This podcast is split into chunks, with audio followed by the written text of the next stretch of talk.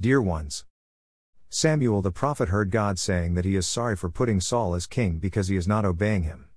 It was very sad day for Samuel to hear the decision of God for this man whom Samuel loved 1 Samuel 15, 11, 35. But the decision of God to change Saul as king was made already and Samuel couldn't interfere in it. Samuel communicate to King Saul God's decision and Saul was not happy at all but contrary tried to kill anyone around him who is not respecting him as king like that started the persecution of David and his people. The decision of God was taken already and it was a matter of time to be fulfilled. It didn't matter that King Saul had his army beside him, God brought the end of his ruling and his family as ruling family to fulfillment as he announced through prophet Samuel. Samuel was not happy at all either with God's decision but he knew one thing, God is not to be disobeyed or mocked.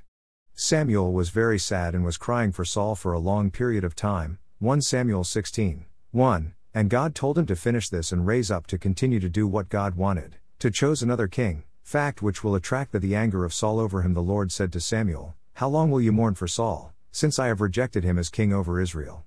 Fill your horn with oil and be on your way, I am sending you to Jesse of Bethlehem.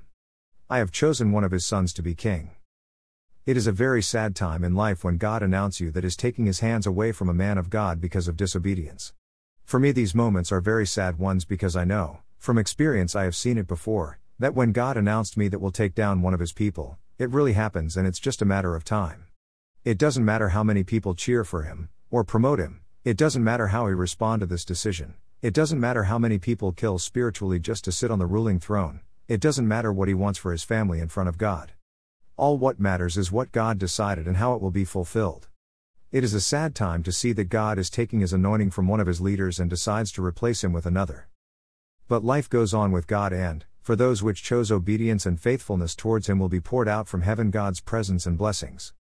If you go through such experience of being sad for this kind of message as I am today, it is time to raise up and do what God called you to do the next and to remember that God is not joking and doesn't tolerate disobedience and unfaithfulnesses even from the people chosen by Him.